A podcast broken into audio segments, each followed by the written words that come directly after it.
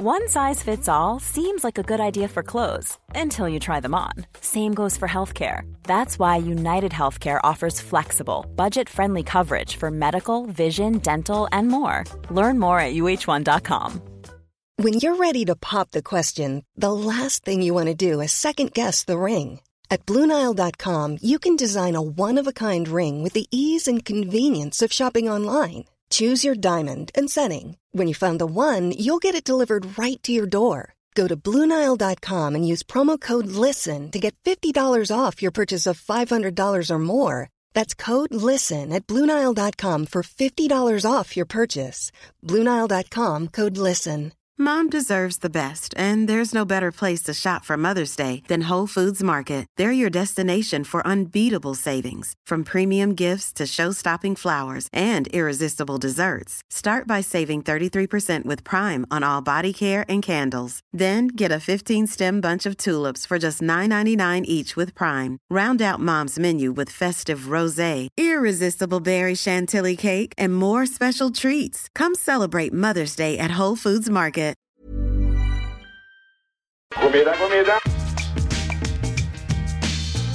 Som ni ser så snöar det en smula över nejden.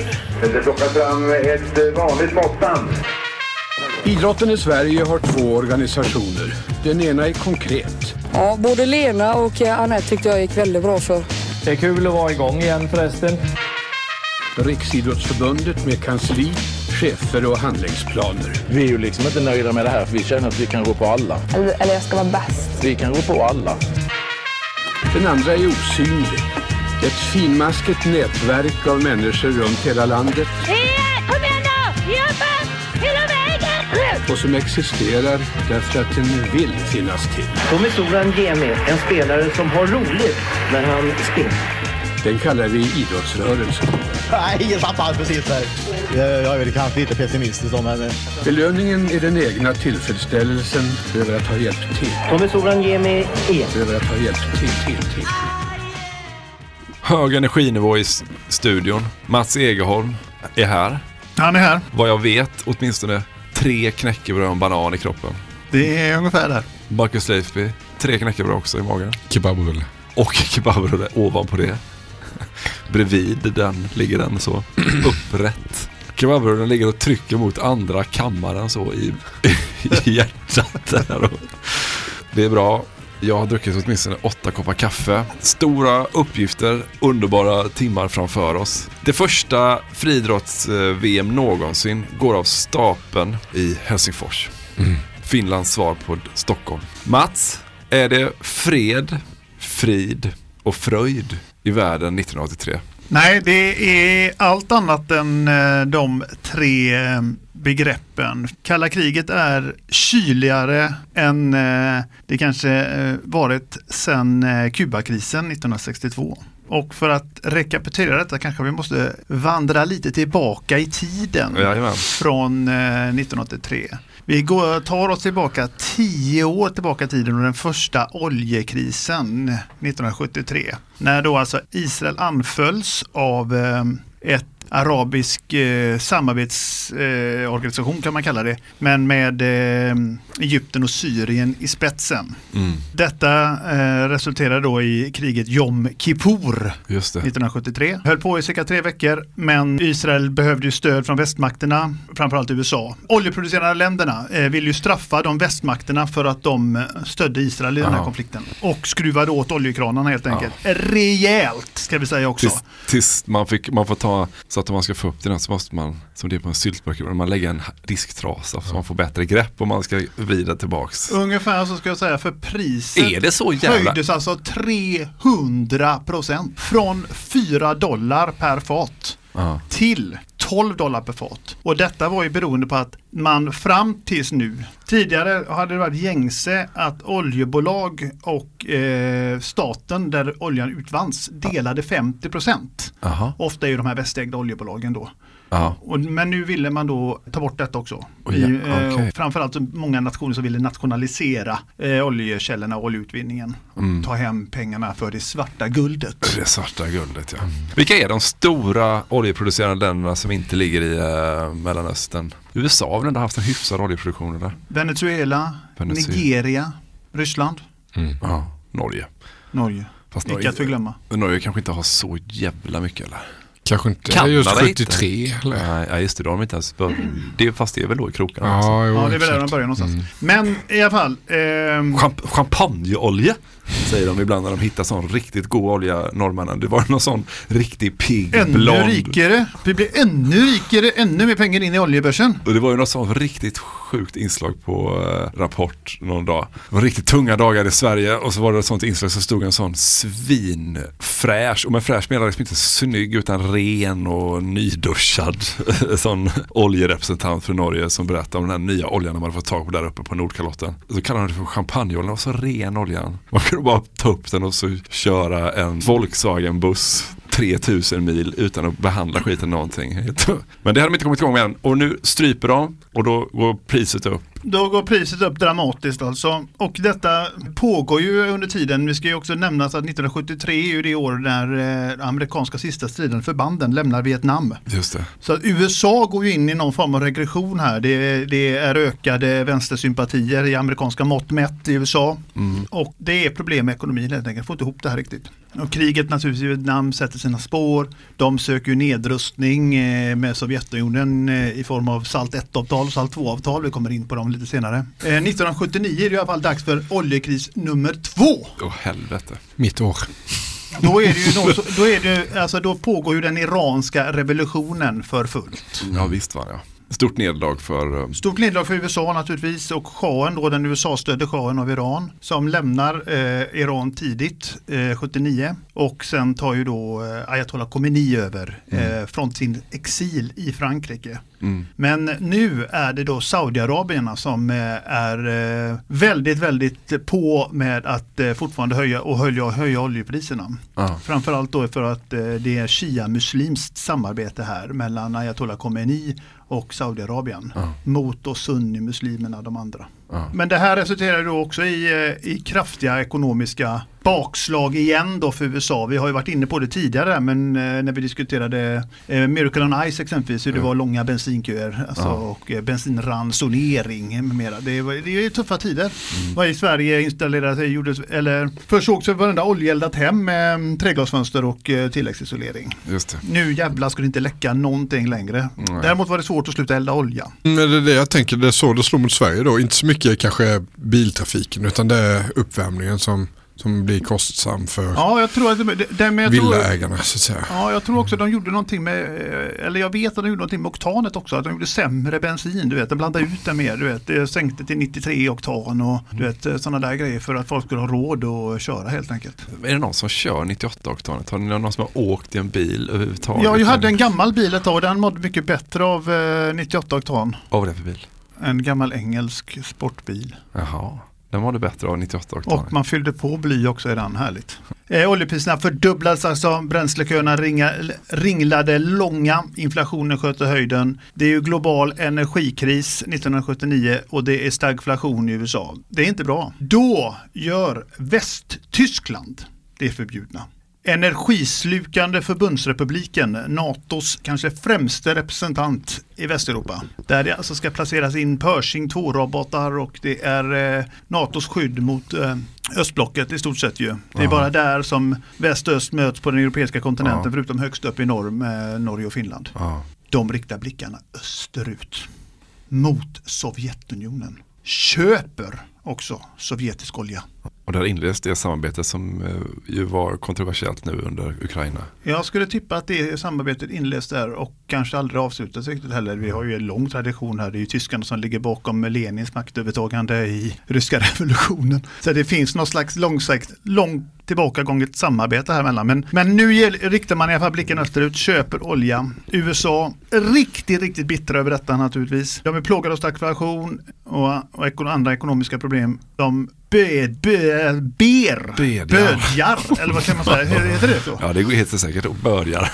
Alltså Norge att, sli, inte, att, for, att skeppa olja in till kontinenten också, inte bara hem till fastlandet. Nej. Utan vi måste kunna förse Västeuropa med olja. Ja. Om det är så att Sovjetunionen på något sätt tror att USA är slaget här eller vad det är. Vi ska inte glömma de 52 amerikanerna som är tagna gisslan här eller 72 eller 79 i Iran. Just det. Gisslankrisen som, lös, eh, som löses först 81, 444 dagar senare. Just det. Så USA är ju pressade. Västtyskland har köpt olja av Sovjet. Sovjetunionen missläser de eller läser de USA fel här? För nu bestämmer ju de sig då alltså för att skydda den kommunistiska regimen i Kabul som hotas av Mujahedin, alltså den afghanska gerillan. Just det. Det tar kontroll över landet och eh, 1979 i december går man alltså in med full kraft i eh, Afghanistan. Med det sagt så ska vi också komma tillbaka till det vi var inne på tidigare. Sovjetunionen, det kanske var lättare att utvinna olja än att få spannmålen att växa. För man måste ju importera spannmål, ofattbara mängder här under 1979 som bekant, från USA. Alltså sådana stora mängder så det rubbar börsen. Så att eh, de har alltså problem att föda sin befolkning i Sovjetunionen men bestämmer sig ändå via höken Andropov, KGB-chefen, att fullskaligt gå in med militär kraft i Afghanistan. Polen har det riktigt tufft här under de här åren. Polen har det enormt tufft under de här åren. De får alltså inga fler krediter från väst. De måste alltså ransonera matvaror och andra konsumtionsvaror. De har alltså mer eller mindre ingenting att komma med. Och alltså då uppfattas av västvärlden och bankerna i väst för, som ju förser Östeuropa med den attraktiva hårdvalutan så kallade. Men solidaritet, alltså den dåliga ekonomin, mer eller mindre bankrutt alltså i Polen. Solidaritet, strejk på Leninvarvet i Gdansk eh, med Lech Wałęsa i spetsen. De löser den här konflikten, solidaritet tillåts. Men det kommer också nu en militärjunta till makten i form av eh, general Jaruzelski och hans kamrater. De eh, stoppar växande demonstrationer. Det blir ju så, när sådana här avtal kommer till så är det lätt att det blir lite ringar på vattnet. De här demonstrationerna stoppas ju hårdfört alltså av militär. Det införs undantagstillstånd alltså, alltså militära lagar i Polen. Pågår det här alltså till december 82 hävs de. Ja. Men det är vattenkanoner ute på gatorna. Det är massfängslingar eh, av eh, demonstranter och allt detta alltså utan Warszawapakt hjälp. Ska Ja. sägas. Alltså, det här får Polen klara själva. Ja. Det går väl sig sådär. Man måste väl ändå säga typ att eh, de ekonomiska bekymren sätter ju sina tydliga spår här och det är ju en stat i förfall. Nu är det bara sju år kvar innan det är dags. Ja. Innan det faller. Man säger att Polen går i, i bankrutt. Mm. Kan man säga det? Ändå fo- det- Argentina gick i bankrutt här för några år sedan också. Ja. Men länder går i One size fits all seems like a good idea for clothes until you try them on. Same goes for healthcare. That's why United Healthcare offers flexible, budget friendly coverage for medical, vision, dental, and more. Learn more at uh1.com. This is Paige, the co-host of Giggly Squad, and I want to tell you about a company that I've been loving, Olive and June. Olive and June gives you everything that you need for a salon quality manicure in one box. And if you break it down, it really comes out to $2 a manicure, which is absolutely insane. It's also so easy to get salon worthy nails at home with Olive and June. The difference between how your nails used to look when you did them yourself and now with the Manny system is a complete game changer. The best thing about Olive and June too is it's a quick dry, dries in about one minute, lasts for five days, and full coverage in up to one to two coats. Visit oliveandjune.com slash perfectmanny20 for 20% off your first system. That's oliveandjune.com slash perfectmanny20 for 20% off your first system. Ready to pop the question? The jewelers at BlueNile.com have got sparkle down to a science with beautiful lab grown diamonds worthy of your most brilliant moments. Their lab grown diamonds are independently graded and guaranteed identical to natural diamonds, and they're ready to ship to your door. Go to BlueNile.com and use promo code LISTEN to get $50 off your purchase of $500 or more. That's code LISTEN at BlueNile.com for $50 off. BlueNile.com code LISTEN. Hey, I'm Ryan Reynolds. At Mint Mobile, we like to do the opposite of what Big Wireless does. They charge you a lot, we charge you a little. So naturally, when they announced they'd be raising their prices due to inflation, we decided to deflate our prices due to not hating you. That's right. We're cutting the price of Mint Unlimited from $30 a month to just $15 a month. Give it a try at mintmobile.com slash switch. $45 upfront for three months plus taxes and fees. Promo rate for new customers for limited time. Unlimited more than 40 gigabytes per month. Slows. Full terms at mintmobile.com. Burrow is a furniture company known for timeless design and thoughtful construction and free shipping. And that extends to their outdoor collection. Their outdoor furniture is built to withstand the elements, featuring rust-proof stainless steel hardware, weather-ready teak, and quick-dry foam cushions. For Memorial Day, get 15% off your Burrow purchase at burrow.com slash ACAST and up to 25% off outdoor. That's up to 25% off outdoor furniture at burrow.com slash ACAST. Bankrutt. Men så bara ändå. Men ändå verkar de kunna fortsätta. Det är det jag inte riktigt förstår heller. För att menar personlig konkurs betyder ju att man inte har några pengar helt enkelt. Nej. Och jag vet inte riktigt var de får de här Men man pengarna. kan ju inte heller lägga ner som att man så här, lägger ner ett bolag. Tror. Man kan Nej. ju inte bara lägga ner ett land med Men det är, nästa år uppenbarligen gjorde de ju det. För sju år senare la de nästan ner en länderna. miljon invånare. Ja. Ja, men det är märkligt Men efteråt, de är ju så, de är ju, alltså de här är ju på ruinens brant hela tiden. Så jag menar när eh, muren faller 1989 så är det ju extrem, extrema ekonomiska problem. Så jag menar de är ju nästan, då läggs de ju nästan ner. Ja. De finns ju bara på pappret. Hur dåligt har polackerna vid tiden? Om du arbetar på Leningvarvet genom att skrapa rost där, Mm. eller vad fan det nu är, någon torrdocka kanske. Man kan ju tänka sig att de också kunde ha protesterat mot eh, arbetsförhållanden och för arbetstidsförkortning och så här, men de har lite annat att stå i. Men hur har de det? Ja, Jag har faktiskt träffat en kvinna som har, som har ett byggbolag här i Sverige nu, hon och hennes man. De har hjälpt oss att snickra lite hemma. Hon var roddare för eh, juniorlandslaget i Polen på 70-talet. Ja. Knuten Kanske till varvet då? Eller på Kanske av- tidigt av- 80-tal. Eh, och hon har alltså beskrivit för mig hur eh, det var som en dröm att åka till Östtyskland. Mhm. För där fanns det jäklar i med grejer. Där var det inte lika torftigt och tråkigt som i Polen. Åh helvete. Östtyskland var drömvärld för polackerna. Och det var ju också piss. För de höll ju också på att gå i bankrutt här i Ja. krokarna. Ja, då, för Östtyskland är ju också ett land i eh, misär här som sagt. De, 1982 är det dags för dem att mer eller mindre gå i bojkott. De alltså Bankrutt. Bankrutt, ja. Förlåt. Eh, De eh, västbankerna, eh, det hade införts en kreditbojkott från västerländerna.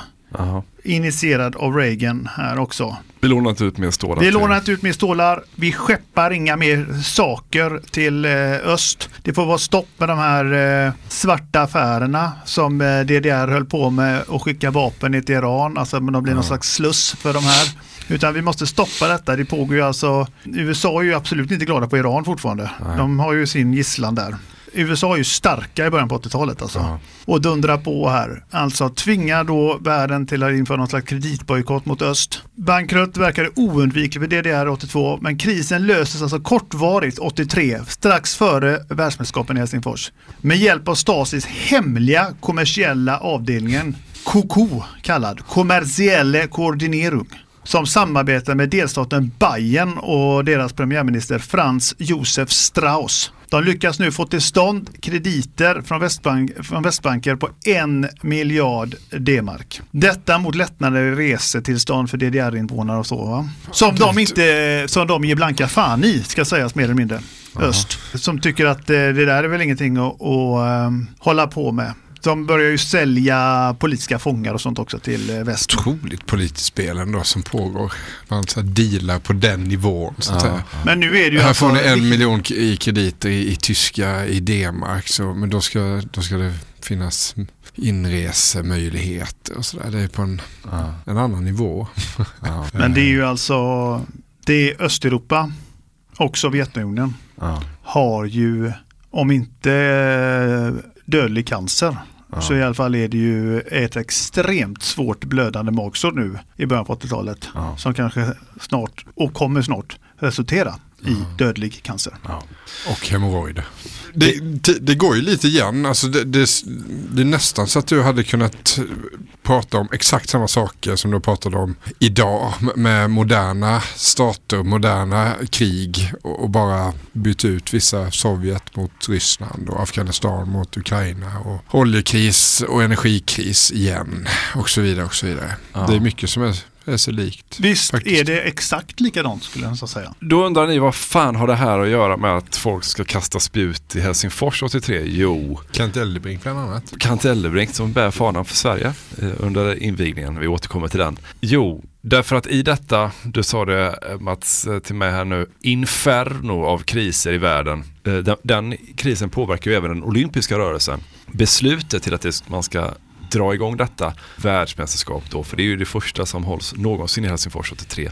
Det beslutet tas i Puerto Rico 76 och då har man ju haft ett riktigt, ett av de sämsta OSen ju, om man säger då 72 var ju den stora katastrofen i och med terrorangreppen i München. Men sen 76 det har ju varit en sån ekonomisk dunderförlust som det tog 30 år för staden Montreal att återhämta sig från. Och det var bojkotter 76 redan. 80 har det bojkottats av Sovjet, nej förlåt, av jänkarna i Sovjet. Vi vet ju inte det nu, där vi står 83, men att det ska bli bojkotter även 84 då i Los Angeles. Men ur Jag har denna, det på känn. man anar någonstans att öst och västblocket inte ska komma överens redan till nästa år. Då har ju eh, man bestämt sig för att fan, vi kanske ska ha då en annan typ av eh, friidrottstävling. Varför inte ett VM? Det, har ju, det finns ju inom andra sporter. Och därmed föds eh, idén om att man ska ha ett VM i friidrott alltså. Och då blir det Helsingfors och Finland. Vet vi varför? Ja, vi kan väl säga så här i alla fall att friidrott är ju och har alltid varit olympiska spelens skarpaste spets. Ja. Eh, den största och mest populära. Sen så tror jag inte nog att eh, IAAF, då benämnt som International Amateur Athletics Federation, eh, 1976 anar att eh, allt detta som skulle komma och eh, det är bojkotter i Moskva och det är bojkotter i Los Angeles och det är oljekriser och det kunde de ju inte veta. Men eh, fram till 1976 och 83 då kan vi väl säga så hade ju olympiska mästare även titulerats världsmästare. Ja. Det fanns kontinentmästerskap och det fanns OS. Men fram tills nu, år 83, då hade då alla olympiska mästare i friidrott även varit världs, världsmästare. Just det. Från 1930-talet och framåt. Men nu ska de alltså få, eh, friidrotten få egna världsmästare i eget VM. Och 83 blir ju väldigt intressant där, för det är ju klämt mellan två olympiska bojkottande eldar. Ja. I form av Moskva 1980 och Angeles 1984. Det kan man ju inte veta 76 att det ska bojkottas två OS Nej. 80-84 men det, det, det faller ju sig, det blir väldigt, bra för dem för annars hade vi inte Mm. korat några mästare alls Nej. förutom i, i något märkligt inomhus-EM någonstans. I, Nej, så det, blir, det träffar ju väldigt rätt. Ja, till och med svenskar har chans att vinna guld. Ja, precis. Eh, det träffar väldigt rätt och uppenbarligen så uppfattas ju eh, friidrotts-VM och världsmästerskap överlag som mindre politiskt laddad också än eh, OS. Ja. För till finska huvudstaden reser alla tävlande från alla kontinenter och det är nu alltså som eh, för första gången sedan 76 nu då som världen får se eh, alla världens friidrottare mästerskapstävla mot varandra. Ja, men alltså det är en enorm samling länder. Det är världsrekord i antalet samlade länder. Alltså aldrig tidigare har lika många länder varit samlade på ett och samma ställe. Alltså FN är inte lika stort. Det kommer 161 länder till eh, Helsingfors 83. Jag tror att, eh, eh, jag vet inte hur många var det med i FN då, men f- kanske något 150 någonting. Så det har aldrig varit så många. Det närmsta man kommer det är en havsrättskonferens i New York 82. Men inte ens då var det 161 länder. Så det, är, det är världsrekord i antalet samlade länder. Och varför kommer det då till Helsingfors? Jo, där tror jag det finns lite olika svar på den frågan. Jag tror att det är så här, med intakt stadion då från eh, OS i Helsingfors 52. Byggdes redan till OS 40. Ja, men eh, renoverades och stod klar för olympiska spelen 52 ja. Ja. Intakt stadion, löparlegendarer som kan nämnas Paavo Nurmi eh, med nio OS-guld. Lasse Wirén då som precis har vunnit dubbla OS-guld 72 i München, Just när massakern var för övrigt då. Och det här andra bojkottande OS-et, framförallt då från eh, Afrika 1976. Ja. Då stod nog neutrala Finland, neutrala Finland sätter situationstecken, eh, och dess huvudstad högt i kurs som eh, VM-premiärvärd. Mm. Helsingfors var heller inte obekant i andra internationella sammanhang här nu, ska, veta, ska vi veta. Nähä. Eh, 1969 inleddes nedrustningssamtalen i de här kärnvapenbegränsade SALT 1 och SALT 2-avtalen mellan USA och Sovjetunionen. Helsingfors var också huvudort för Europeiska samarbets och säkerhetskonferensen 1975, Mm. alltså året före de tilldelas eh, det här mästerskapet. Det Lite så evenemangsstaden Helsingfors. Där, eh, och den här säkerhetskonferensen då, där avtal slöts om fortsatt ökad avspänning samt större frihet, förbättrade mänskligheter för folk bakom järnridån. Ja. Så att det är ett, ett land och en stad som jag tror ändå står högt i kurs och ligger mellan eh, blocken Ja. på, på ett bra sätt. Men jag tror alltså den absolut viktigaste och springande punkten, trots det vi har sagt här, Ja. det är att friidrotts-VM ska tv-sändas. Och Finland har alltid producerat friidrotten för OS. Är det sant? Finns TV alltid producerat friidrotten. De eh, vet hur det ska göras. Och jag tror att friidrotten känner att om när vi nu ska ha det här mästerskapet och det ska tv-sändas över hela världen, då måste tittare känna igen sig. Det här måste vara som det alltid har sett ut. Det ska inte vara annorlunda, det ska inte vara särskilt nytänkande. Så där tror jag faktiskt egentligen är den absolut viktigaste punkten till varför eh, Helsingfors är värd för de första världsmästerskapen. Men alla OS har inte gått till Finland och det har ändå kunnat gå och produceras av eh, finsk tv så att säga. Det talar ju lite mot den tesen. Man hade kunnat ta det i Stuttgart så hade kunnat, finnarna kunnat åka dit och producera till det. Ja, men det kanske är enklare, du vet. Det är Ja, jo, eh, säkert resurser en på plats och folk slipper resa. Och då kan, kan man välja så kan man nog göra det. Ja, så. okej. Jag vet inte, men det, jag, jag håller med dig. Fan, Att, eh, finsk Ja, tv-produktion. så jävla gött att, att tänka sig att det finns någon på Yle som har lika hög status eh, i friidrottssammanhang som Georgi och Kariorgius hade Mm. ett tag. För han var ju ett jävla snille när det kom till att producera friidrott. Och, Men- det- och det måste väl vara Yle då antar jag? Det är Yle, det, ja. det finns inte så mycket annat tv.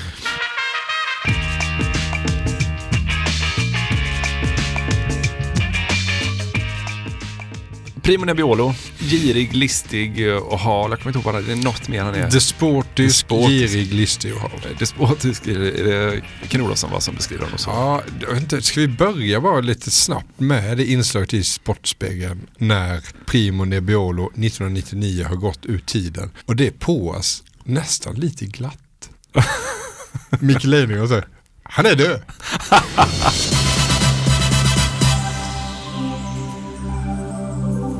God kväll. I 20 år var han den internationella friidrottens mäktige ledare. Från 1992 tillhörde han den internationella olympiska kommittén.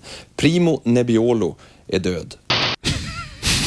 Ja, alltså, alltså ser man honom och hör honom så är det liksom, det är en knuten näve. Alltså, Jakob Hård har ju gått fram och gjort high five med Ken Olofsson bak någonstans där, när det, är dödsbeskedet. Ken Olofsson är ju ganska hård också i sin dom. Primo Nebbiolo var en av idrottsvärldens mäktigaste ledare och kanske den ledande när det gällde att symbolisera den positionens attribut. Despotisk, girig, listig och hal i maktens myglande korridorer där han alltid själv omgav sig med den största lyxen. Sina granskare avskydde han.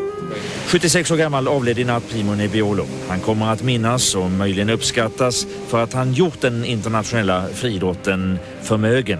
Han var älskad av få och mest saknas han av dem som behövde honom. Det där ljudet betyder att gratisversionen av det här avsnittet är slut. För att lyssna vidare så behöver ni bli avsnittsdonatorer på patreon.com, alltså p-a-t-r-e-o-n.com och så söker ni efter snett inåt bakåt där.